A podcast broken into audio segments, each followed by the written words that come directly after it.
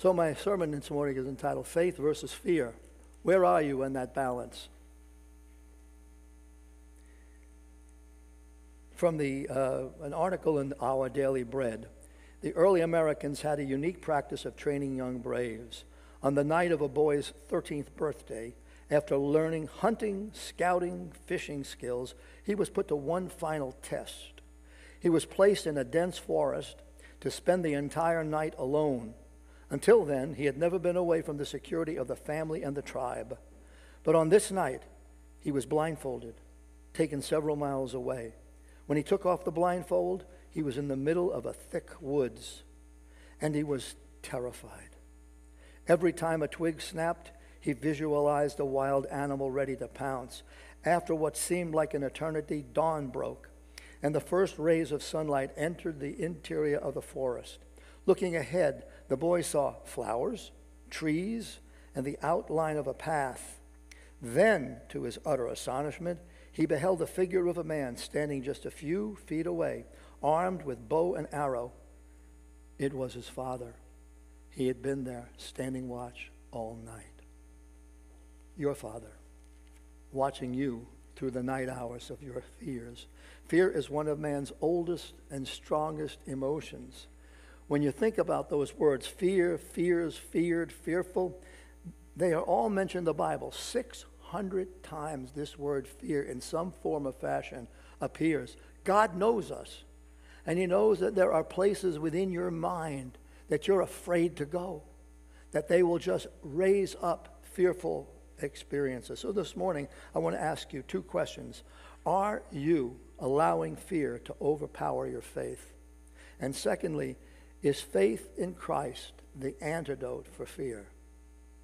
Important questions. The dictionary says that fear is a feeling of alarm, disquiet, caused by the expectation of danger, pain, disaster, or the like. It's terror, dread, apprehension, all of those things. The first occurrence of the word fear is in Genesis 15. It's about 2090. Abraham is a land dweller and tribal leader, and he's been relocated, relocated by God to his ancestral home. In other words, God has called Abraham to relocate himself and go to a new land. He's 75 years old. Good morning, Junior, is what I can say. He's adjusting to the change. You know, he's made this huge change, and now he's, things have settled down. And guess what? Bada bing, bada boom. Terror strikes. Famine hits the land. He just got here. He's just adjusted, and now there's famine. In response, he moves his people to Egypt, where there is no famine. And Genesis 12 tells us that when he was faced with some big issues in Egypt, what do you think he did? Did he go running to God? Did he pray to God? No, he took matters into his own hand because he was fearful of consequences.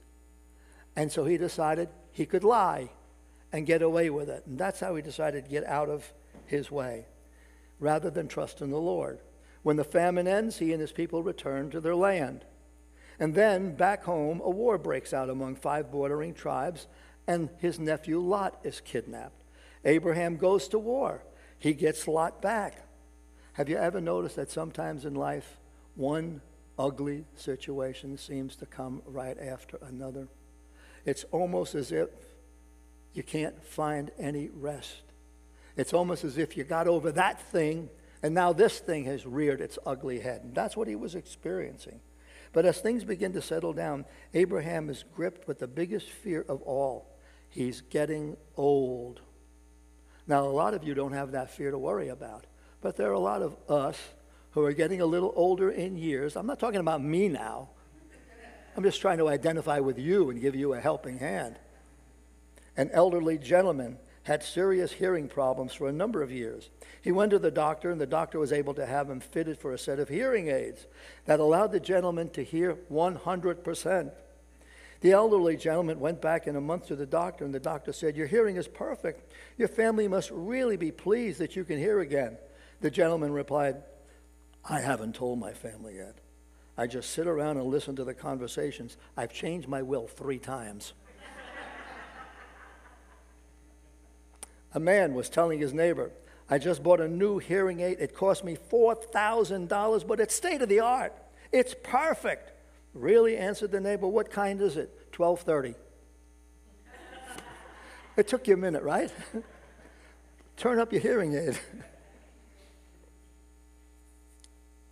Adam, Abraham's wife is past childbearing age, and he has no, no heir to lead, guard, and protect his people in the years ahead. The future for Abram seems dark and cloud filled.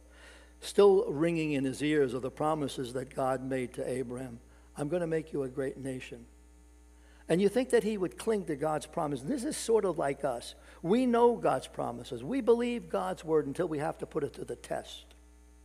And then we begin to crumble. You know, I've said this a million times. Somebody just reminded me of this the last couple of days. If you're going to pray for rain, make sure you bring an umbrella. Huh?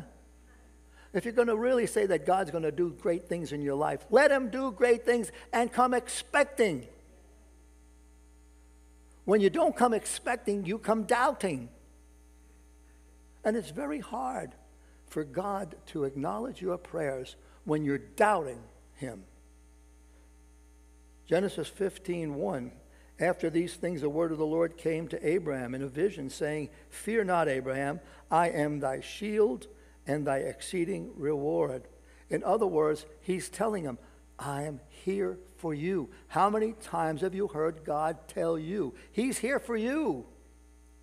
How many of you listened with open ears? God tells Abraham, Trust me, not your fears.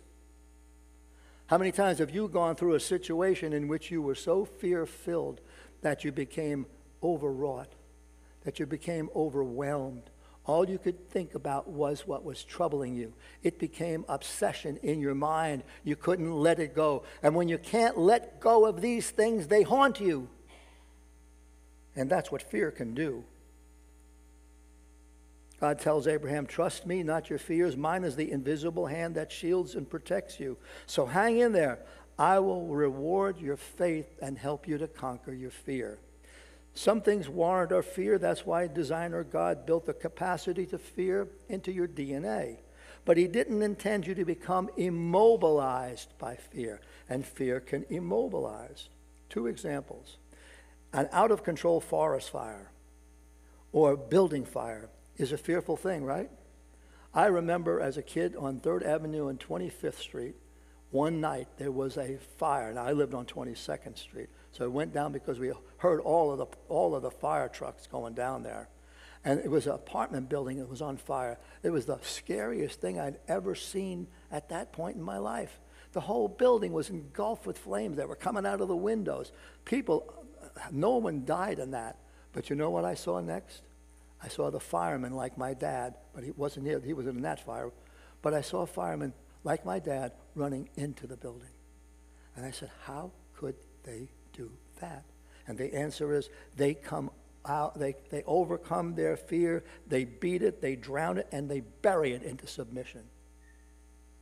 Second example the crazed rodeo bull, snorting, bucking, which has thrown its rider, and it's pretty fearful. I mean, would you like to face that? But the rodeo clowns, what do they do? They go right after them. They come as close as they possibly can to those hooves kicking up in the air, those horns about to gouge them. We don't face fears of fire. We don't face fears of wild bulls, but we do face giants. What kind of giants? For some of us, fears are the giants that want to crush and destroy us. What do you fear?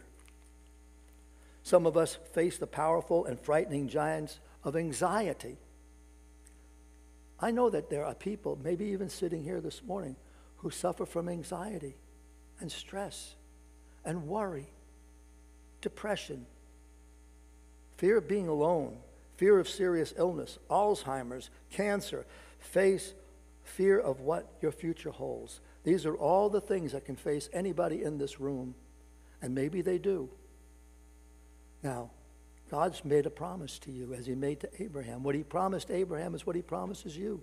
I'm going to be there for you when you experience those fearful attacks. What we fear can be real or imagined, as Moses led Israel out of the Egyptian bondage. They came to that place, as you well remember, where they were facing the sea, and behind them was Pharaoh's army. Now, you can't get any more desperate situation. You're either going to drown or you're going to be killed. Are another way. And what did they do? They heard the verse, the, the voice of Moses. And here's what he said Exodus 14, 13, and 14. Moses said to the people, Fear not. And I'm sure some of them said, What are you, out of your mind? I mean, are you not in touch with reality? You see what's ahead of us? You see what's behind us? And you're telling us not to fear? Fear not. Stand still. See the salvation of the Lord, which he will show you today. For the Egyptians, whom you have seen today, you shall see them again no more ever. The Lord shall fight for you, and, he sh- and you shall hold your peace. The Lord is going to do this. Those who held them in bondage and captivity were destroyed. What holds you captive? Angry feelings? Bitter feelings? Disappointment? negativity, we can allow our fear, we can't allow our fear to overcome our faith. We have to reach higher and put our trust in the Lord. What is it that you fear? Name it. Have you ever done that? Say, Lord, I'm going through this period of anxiety. My heart's beating rapidly. I'm having a panic attack. What can I do? Ask the Lord to hold your hand Ask the Lord to take the stress down.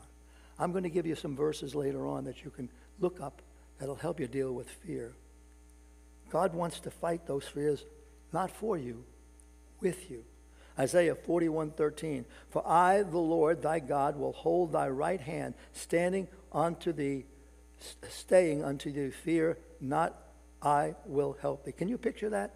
Can you picture when you're going through that period of anxiety and stress that you reach out and there's Jesus' hand holding on to you.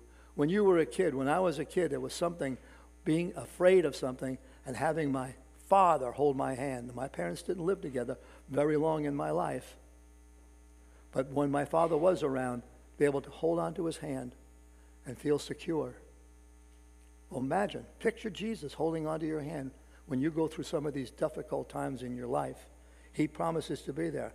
Claim the promise that God says, I'll hold onto your right hand and you don't have to fear. I'll help you. Can you claim that through this anxiety? Lord, you made a promise in your word, and I believe your word to be true. And I believe that you never promise something you can't deliver. I need you to help me to get through this.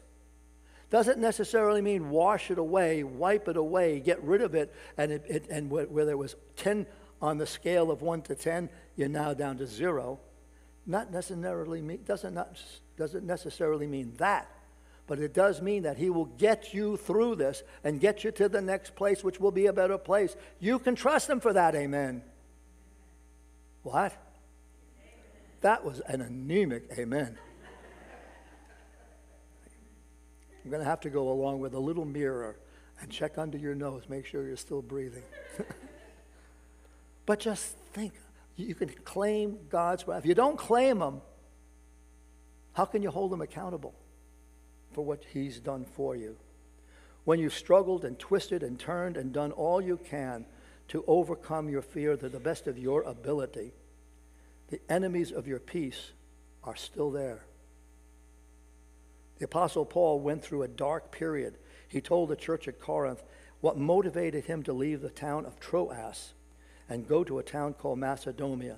So here he was in a, in a desperate situation, and he didn't know which way to turn, but, but God promised that he would be there. Second Corinthians chapter 7, verses 4 to 7. Listen to the account of what was happening with Paul. Great is my boldness of speech toward you, verse 4. Great is my glorying of you. I am filled with comfort. I am exceeding joyful in all our tribulation. I can still have joy through the hard times.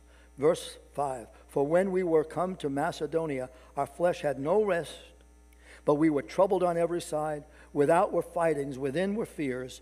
Nevertheless, God, that comfort those that are cast down comforted us by coming of Titus, and not by his coming only, but by the consolation wherewith he was comforted in you when he told us your earnest desire, your mourning, your fervent mind toward me, so that I rejoice the more.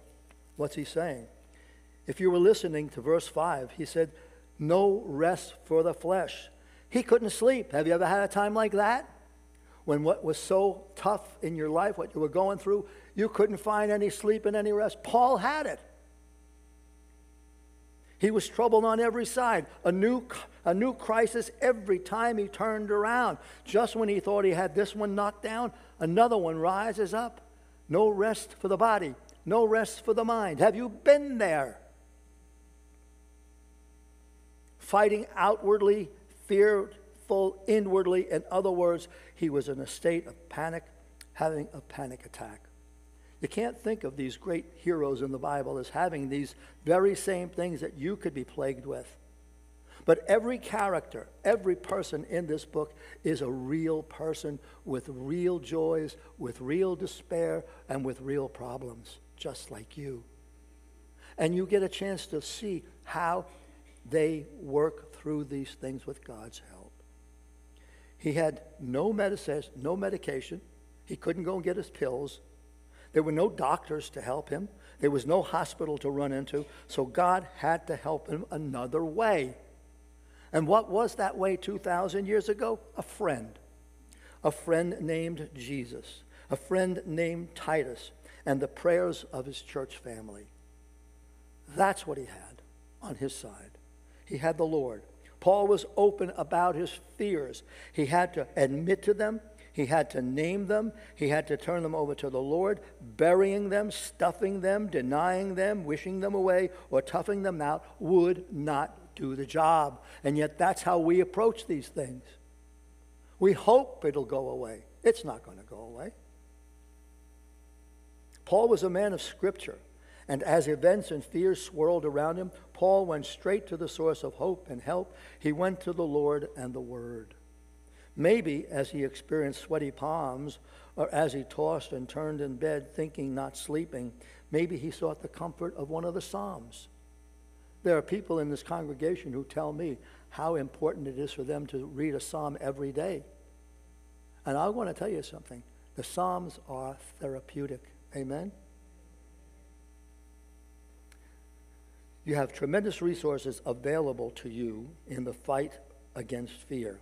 The Bible, the Holy Spirit, the family of faith, suffering and fear are part of a believer's life, but so is victory. So is overcoming. After Good Friday, Resurrection Sunday, amen? After the night comes the morning. After the storm comes the rainbow. We saw it yesterday. With God by our side, there is comfort in the time of a storm. There is peace that passes understanding. There is mercy and grace. There is help when we're helpless, hope when we're hopeless. When the fires of fear blaze around you, don't let the, fa- the flames immobilize you. Do what your fears don't want you to do. Face them, fight them, call out to the Lord, get on your knees, go take a walk. Go forth in faith. Set your gaze beyond the fear to a place of safety and peace. And who do we look to? Hebrews 12, 2. Looking to Jesus, the author and finisher of our faith. Turn your eyes upon Jesus. Call upon Jesus. Name the thing that you fear the most. Name what you're going through and say, Lord, I'm going through this anxiety. I can't handle it. I think it's going to kill me. I can't breathe. I feel my heart pounding. I can't get it out of my head. Help! Can I say, help is on the way?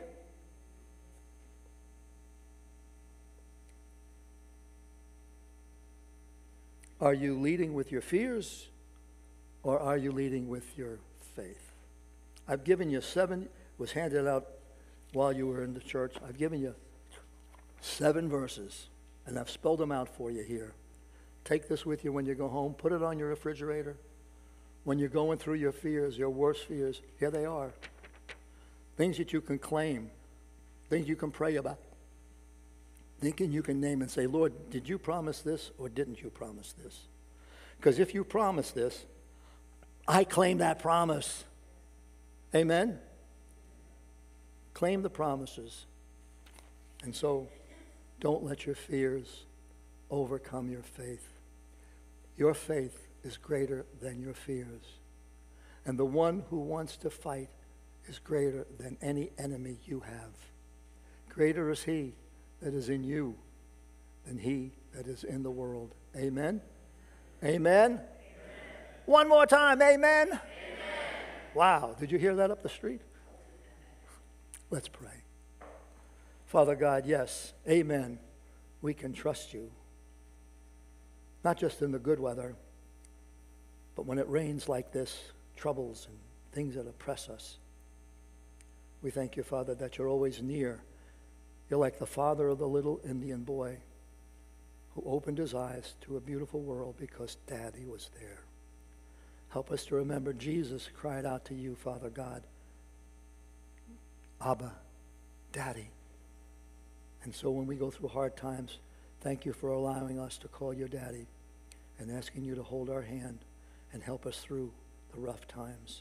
Bless each person here. Anoint each person here. Encourage each person here. Lift up each person here, Lord. Inspire each person. Help us to fight back and not to just lay down and die because we know that our Lord and Savior is our conqueror and goes before us and tells us, Fear not, be of good cheer, be courageous.